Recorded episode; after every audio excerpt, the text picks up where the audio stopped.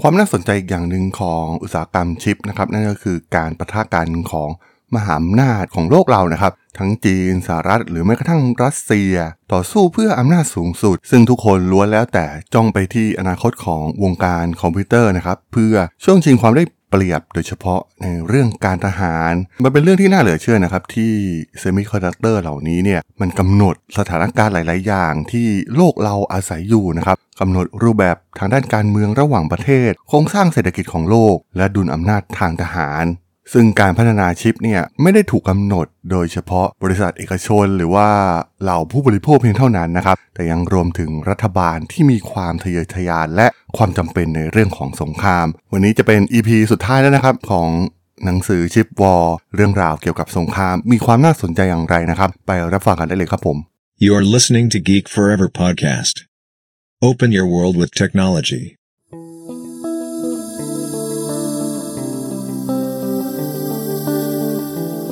This is Geek Book.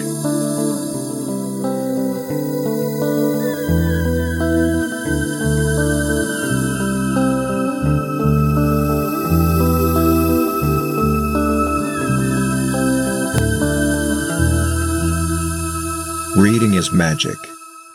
สวัสดีครับ ผมด.ดลจาก ด.ดล็อกนะครับและนี่คือรายการ Geek Book นะครับวันนี้จะมาพูดถึง EP สุดท้ายแล้วนะครับ เรื่องราวของหนังสือเล่มเดิมนั่นก็คือ Chip War นั่นเอง แต่ว่าจะมาพูดถึงเรื่องราวของการเมืองระหว่างประเทศเรื่องของสงครามนะครับที่เรื่องของชิปเนี่ยเข้าไปมีส่วนสำคัญเป็นอย่างยิ่ง เป็นปัจจัยชี้ขาดที่ถือว่าหลาย ๆ คนอาจจะไม่คาดคิดนะครับว่ามันส่งผลมากมายขนาดนั้น ต้องบอกว่าโลกเราเนี่ยผ่านสงครามที่เน้นใช้จำนวนกำลังพลนะครับหรือว่าอาวุธยุทโธปกรณ์นะครับ ซึ่งแน่นอนว่าใครมีอาวุธยุทโธปกรณ์ที่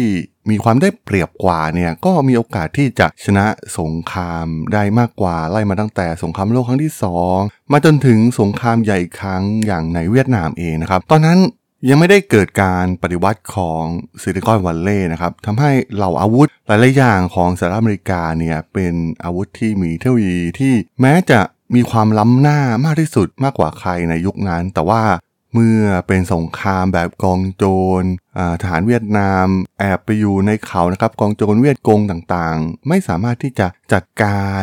ได้แบบเบสเด็ดขาดนะครับทำให้ดูเหมือนว่า ใกล้จะชนะ แต่ว่าสุดท้ายพวกเขาก็ไม่สามารถเอาชนะทางฝั่งเวียดนามได้ จนต้องถอยทัพไปในท้ายที่สุดนะครับมีการวางระเบิดปูพรมมากมาย ใช้งบประมาณเป็นมหาศาลนะครับสำหรับอเมริกาแต่ว่าด้วยความเก่าของเทคโนโลยีนะครับตอนนั้นเป็นรูปแบบของหลอดสุญญากาศนะครับที่ใช้ในการนำทางรวมถึงวิถีต่างๆ ที่อาวุธไปถึงศัตรูเนี่ยมันก็ไม่ได้มีความแม่นยำมากนะนะครับ แต่ต้องบอกว่าหลังจากการปฏิวัติของซิลิคอนวัลเลย์มีการผลิตชิปคุณภาพชั้นสูงขนาดเล็ก เพิ่มขึ้นมานะครับ มันส่งผลโดยตรงต่อนโยบายทางด้านการทหารนะครับ โดยเฉพาะอาวุธสงครามต่างๆ เพราะว่าอย่างที่เคยกล่าวไปนะครับว่าบริษัทชิปช่วงแรกๆ ในซิลิคอนวัลเลย์เองเนี่ยลูกค้าหลักกลุ่มหลักก็คือกระทรวงกลาโหมของสหรัฐอเมริกานั่นเองนะครับ พวกเขาปรับปรุง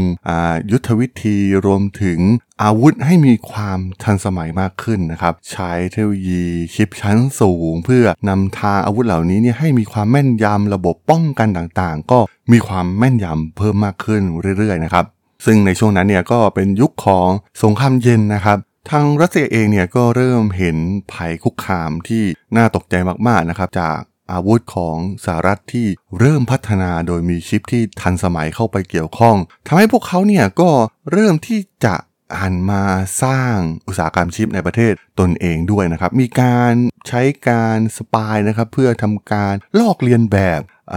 เทคโนโลยีชิปของสหรัฐนะครับ แต่ว่าด้วยการที่เทคโนโลยีชิปเนี่ยมันไม่ง่ายนะครับ มันเป็น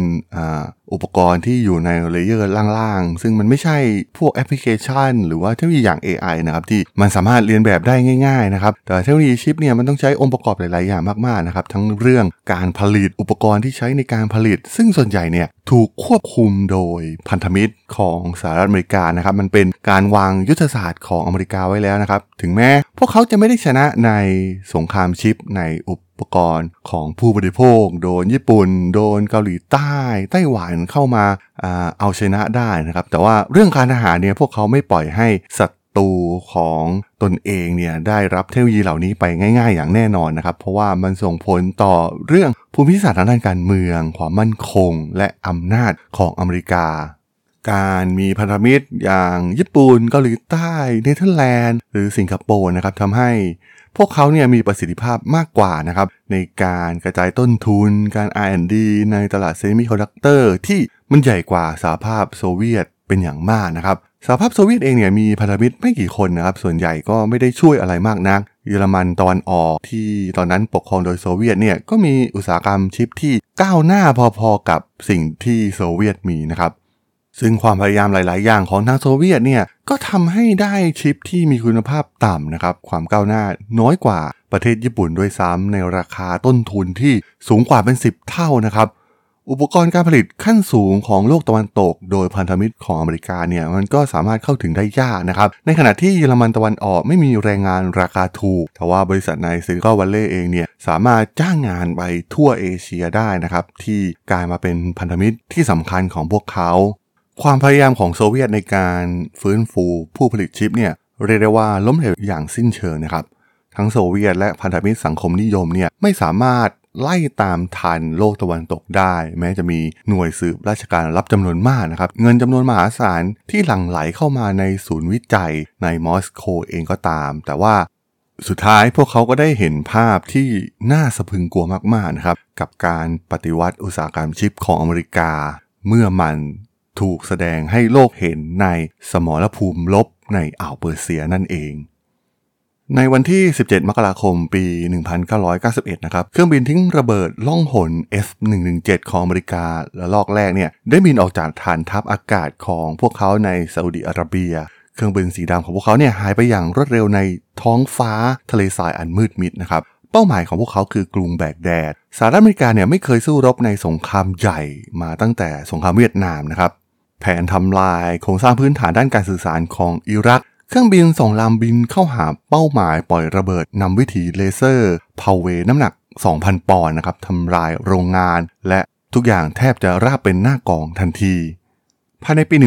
1991 Texas Instruments ได้ปรับปรุงระเบิด Paveway หลายครั้งนะครับ โดยแต่ละเวอร์ชั่นใหม่จะแทนที่วงจรที่มีอยู่ด้วยอุปกรณ์อิเล็กทรอนิกส์ขั้นสูง ลดจำนวนส่วนประกอบ เพิ่มความน่าเชื่อถือ และเพิ่มคุณสมบัติใหม่ พวกมันสามารถใช้ประโยชน์ได้หลากหลาย ไม่จำเป็นต้องเลือกเป้าหมายล่วงหน้า แต่สามารถเลือกได้ในสนามรบ ในขณะเดียวกันเนี่ยอัตราความแม่นยำเนี่ยสูงมากๆนะครับ เครื่องบินที่ใช้เลเซอร์นำวิถีในการโจมตีด้วยระเบิดเป้าหมาย สามารถทำลายล้างได้มากกว่าถึง 30 เท่า เมื่อเทียบกับเครื่องบินที่ไม่มีอาวุธนำวิถี ระเบิดนำวิถีด้วยเลเซอร์เนี่ยเป็นหนึ่งในระบบทางการทหารหลายสิบระบบนะครับ ที่ได้รับปฏิวัติโดยซิลิคอนวัลเลย์ทำให้สามารถเฝ้าระวังสื่อสารและประมวลผลได้ดีขึ้น สงครามอัลเปอร์เซียเนี่ยเป็นการทดสอบครั้งใหญ่ครั้งแรกของการปฏิวัติครั้งนี้นะครับ มันมีความแม่นยำมากกว่าในสงครามเวียดนามถึง 6 เท่าเลยทีเดียวนะครับ นักวิเคราะห์ทางทหารคนหนึ่งเนี่ยได้อธิบายกับสื่อถึงเรื่องราวเรื่องนี้ไว้ว่า มันเป็นชัยชนะของซิลิคอนเหนือเหล็ก จุดนี้เรียกได้ว่าเป็นจุดเปลี่ยนครั้งสำคัญมากๆนะครับ เมื่อทางโซเวียตได้เห็นโอ้โหศักยภาพที่สุดยอดมากๆนะครับของอาวุธใหม่ของอเมริกาเองทำให้พวกเขาเริ่ม กังวลเกี่ยวกับความสามารถในการป้องกันภัยทางอากาศของตนเองนะครับ นั่นเองไม่แปลกใจนะครับที่หลังจากนั้นไม่นานโซเวียตก็รู้ตัวนะครับว่าพวกเขาไม่สามารถสู้อเมริกาได้อีกต่อไปนำมาสู่การจบสงครามเย็นอย่างที่เราได้รับรู้กัน ซึ่งมันส่งผลมาถึงยุคปัจจุบันนะครับ อย่างสงครามยูเครนที่เราเห็นในปัจจุบันเนี่ยก็ต้องบอกว่าตอนนี้เนี่ยมันไม่ใช่โลกของสงครามที่การมีจำนวนพลที่มากกว่าจะสามารถเอาชนะได้อีกต่อไปแล้วนะครับ การปฏิวัติซิลิคอนวัลเลย์เองเนี่ยได้ปรับ เปลี่ยนภูมิทัศน์ของสงครามไปอย่างสิ้นเชิงนะครับ การมีอาวุธด้วยชิปที่มีนวัตกรรมที่สูงกว่าเนี่ยสามารถเอาชนะกองทัพที่มีจำนวนมากกว่าได้อย่างง่ายดายไปเสร็จและรวดเร็วมากๆนะครับ ซึ่งแน่นอนว่ายูเครนก็เป็นหนึ่งในพันธมิตรของอเมริกาในตอนนี้ พวกเขาก็ได้รับอาวุธจากนาโตหรืออเมริกานะครับซึ่งมีชิปคุณภาพสูงที่สามารถที่จะ ต่อกรรัสเซียได้มาจวบจนถึงปัจจุบันนะครับรัสเซียแม้จะมีกำลังมากมายมหาศาล แต่พวกเขาก็ไม่สามารถเอาชนะยูเครนได้อย่างง่ายดายนะครับ แน่นอนว่าอุตสาหกรรมชิปคือส่วนสำคัญและเป็นปัจจัยสำคัญมาก ๆ ที่ชี้ขาดสงครามยูเครนได้เช่นเดียวกันส่วนประเทศจีนที่นำโดยสีจิ้นผิงเองนะครับ แม้พวกเขาเนี่ยจะมีนวัตกรรมที่อยู่ใน layer บนๆมากมายนะครับทางแอปพลิเคชันต่างๆ หรือเทคโนโลยีด้าน AI นะครับ แต่ว่า ก็อย่างที่กล่าวไปในหลาย ๆ EP นะครับเทคโนโลยีชิปเนี่ยมันเป็นอีกเรื่องหนึ่งเลยนะครับ มันคนละโลกกันเลย ที่จีนแม้จะมีนักวิจัย นักวิทยาศาสตร์ชั้นนำมีความสามารถสูงมาก ๆ นะครับ แต่พวกเขาก็ไม่สามารถที่จะผลิตชิปคุณภาพสูงออกมาได้ด้วยตนเอง สิ่งที่สำคัญมาก ๆ ในความคิดของสีจิ้นผิงเอง ก็คือชิปที่ขับเคลื่อนคอมพิวเตอร์สมาร์ทโฟน และศูนย์ข้อมูลของจีนนะครับ เพราะว่าตอนนี้ แม้พวกเขาจะมีแอปพลิเคชันมากมาย มี firewall มีระบบโซเชียลมีเดีย มีระบบ Messaging Service ที่ใช้ภายในประเทศนะครับ แต่ว่าสุดท้ายสิ่งต่างๆเหล่านี้เนี่ยถูกขับเคลื่อนด้วยชิปที่มาจากอเมริกาล้วนๆนะครับในการทำงานโดยเฉพาะของ Intel ในช่วงปี 2000 และปี 2010 จีนได้ใช้จ่ายเงินในการนำเข้าเซมิคอนดักเตอร์มากกว่าน้ำมันซะอีกนะครับ ชิป พลังงานสูง มีความสำคัญเทียบเท่าน้ำมันครับในการกระตุ้นการเติบโตทางเศรษฐกิจของจีน ต่างจากน้ำมันตรงที่อุปทานชิปเนี่ยถูกผูกขาดโดยคู่แข่งทางภูมิรัฐศาสตร์ของจีนแทบจะทั้งนั้นนะครับโดยเฉพาะเหล่าพันธมิตรของอเมริกาเรียกได้ว่าปัญหาของจีนเนี่ยไม่ได้อยู่ที่การผลิตชิปเท่านั้นนะครับ แต่ว่ามันอยู่ในเกือบทุกขั้นตอนกระบวนการผลิตเซมิคอนดักเตอร์เพราะจีนพึ่งพาเทคโนโลยีจาก ต่างประเทศเป็นอย่างมากนะครับ ซึ่งเกือบทั้งหมดเนี่ยถูกควบคุมโดยคู่แข่งทางภูมิรัฐศาสตร์ของจีน ไม่ว่าจะเป็นไต้หวัน ญี่ปุ่นเกาหลีใต้ หรือสหรัฐอเมริกานะครับแม้กระทั่งเครื่องมือที่ใช้ในการออกแบบชิป ก็ถูกครอบงำโดยบริษัทของสหรัฐนะครับส่วนประกอบสำคัญของทรานซิสเตอร์ที่ชิปจำนวนมากได้รับการออกแบบ ส่วนแบ่งการตลาดของจีนมีเพียงแค่ 2%เท่านั้นนะครับ ส่วนที่เหลือส่วนใหญ่เป็นชาวอเมริกันหรืออังกฤษ ในขณะที่บริษัทเทคโนโลยีของจีนเองเนี่ยผลักดันในเรื่องอื่นๆ เช่น cloud computing ยานพาหนะไร้คนขับ หรือปัญญาประดิษฐ์หรือ AI นะครับ แต่ว่าความต้องการชิปของพวกเขาในชิปเซิร์ฟเวอร์ x86 เนี่ยก็ยังต้องใช้เป็นหลักนะครับ ในศูนย์ข้อมูลสมัยใหม่ ส่วนใหญ่เนี่ยก็ยังถูกครอบงำโดย AMD และ Intel ไม่มีบริษัทจีนที่สามารถผลิต GPU ที่สามารถแข่งขันได้ในเชิงพาณิชย์ จีนต้องพึ่งพา NVIDIA และ AMD สำหรับชิปเหล่านี้นะครับ ยิ่งจีนต้องการกลายเป็นมหาอำนาจด้าน AI ก็ต้องยิ่งพึ่งพาชิปต่างประเทศมากยิ่งขึ้นนะครับ เว้นแต่ว่าจีนจะค้นพบวิธีการออกแบบและผลิตเอง รัฐบาลจีนได้กำหนดแผนการที่เรียกว่า Made in China 2025 นะครับ ซึ่งคาดการว่าจะลดส่วนแบ่งการนำเข้าของจีนในการผลิตชิปจากร้อยละ 85 ในปี 2015 เป็นร้อยละ 30 ภายในปี 2025 แต่ก็ต้องบอกว่ามันเป็นเป้าหมายที่ไกลเกินฝันมากๆนะครับสำหรับจีนเอง เนื่องจากพวกเขาเสียเปรียบเป็นอย่างมากนะครับในการเชื่อมโยงกับซิลิคอนวัลเลย์เพราะว่าประเทศอย่างญี่ปุ่น เกาหลีใต้เนเธอร์แลนด์และไต้หวันเนี่ยเข้ามามีอำนาจเหนือขั้นตอนสำคัญของกระบวนการผลิตเซมิคอนดักเตอร์โดยมีการบูรณาการอย่างลึกซึ้งกับอุตสาหกรรมชิปของสหรัฐนะครับซึ่งทั้งหมดทั้งมวลเนี่ยมันแสดงให้เห็นถึงความยากนะครับ ในเรื่องอุตสาหกรรมชิป และการวางเกมไว้อย่างดีนะครับของสหรัฐอเมริกา เพราะว่าชิปเนี่ยเป็นสิ่งสำคัญมากๆนะครับบทสรุปจากหนังสือเล่มนี้เนี่ยเป็นหนังสือที่ดีมากๆนะครับมันได้เห็นภาพหลาย ๆ อย่างมากๆภูมิศาสตร์ทางด้านการเมือง การทหาร เศรษฐกิจโลก การพัฒนาของแต่ละประเทศนะครับที่มีการตั้งฐานผลิตชิปเนี่ยมันสอดคล้องกับการเติบโตอย่างรวดเร็วของประเทศนั้น ๆ นะครับคำถามก็คือหลังจากอ่านหนังสือเล่มนี้จบ ประเทศไทยหายไปไหนนะครับ ไม่มีส่วนเกี่ยวข้องอะไรเลยนะครับ กับอุตสาหกรรมชิปโลกเรา ประเทศเราแทบจะไม่มีบทบาทเลยด้วยซ้ำนะครับ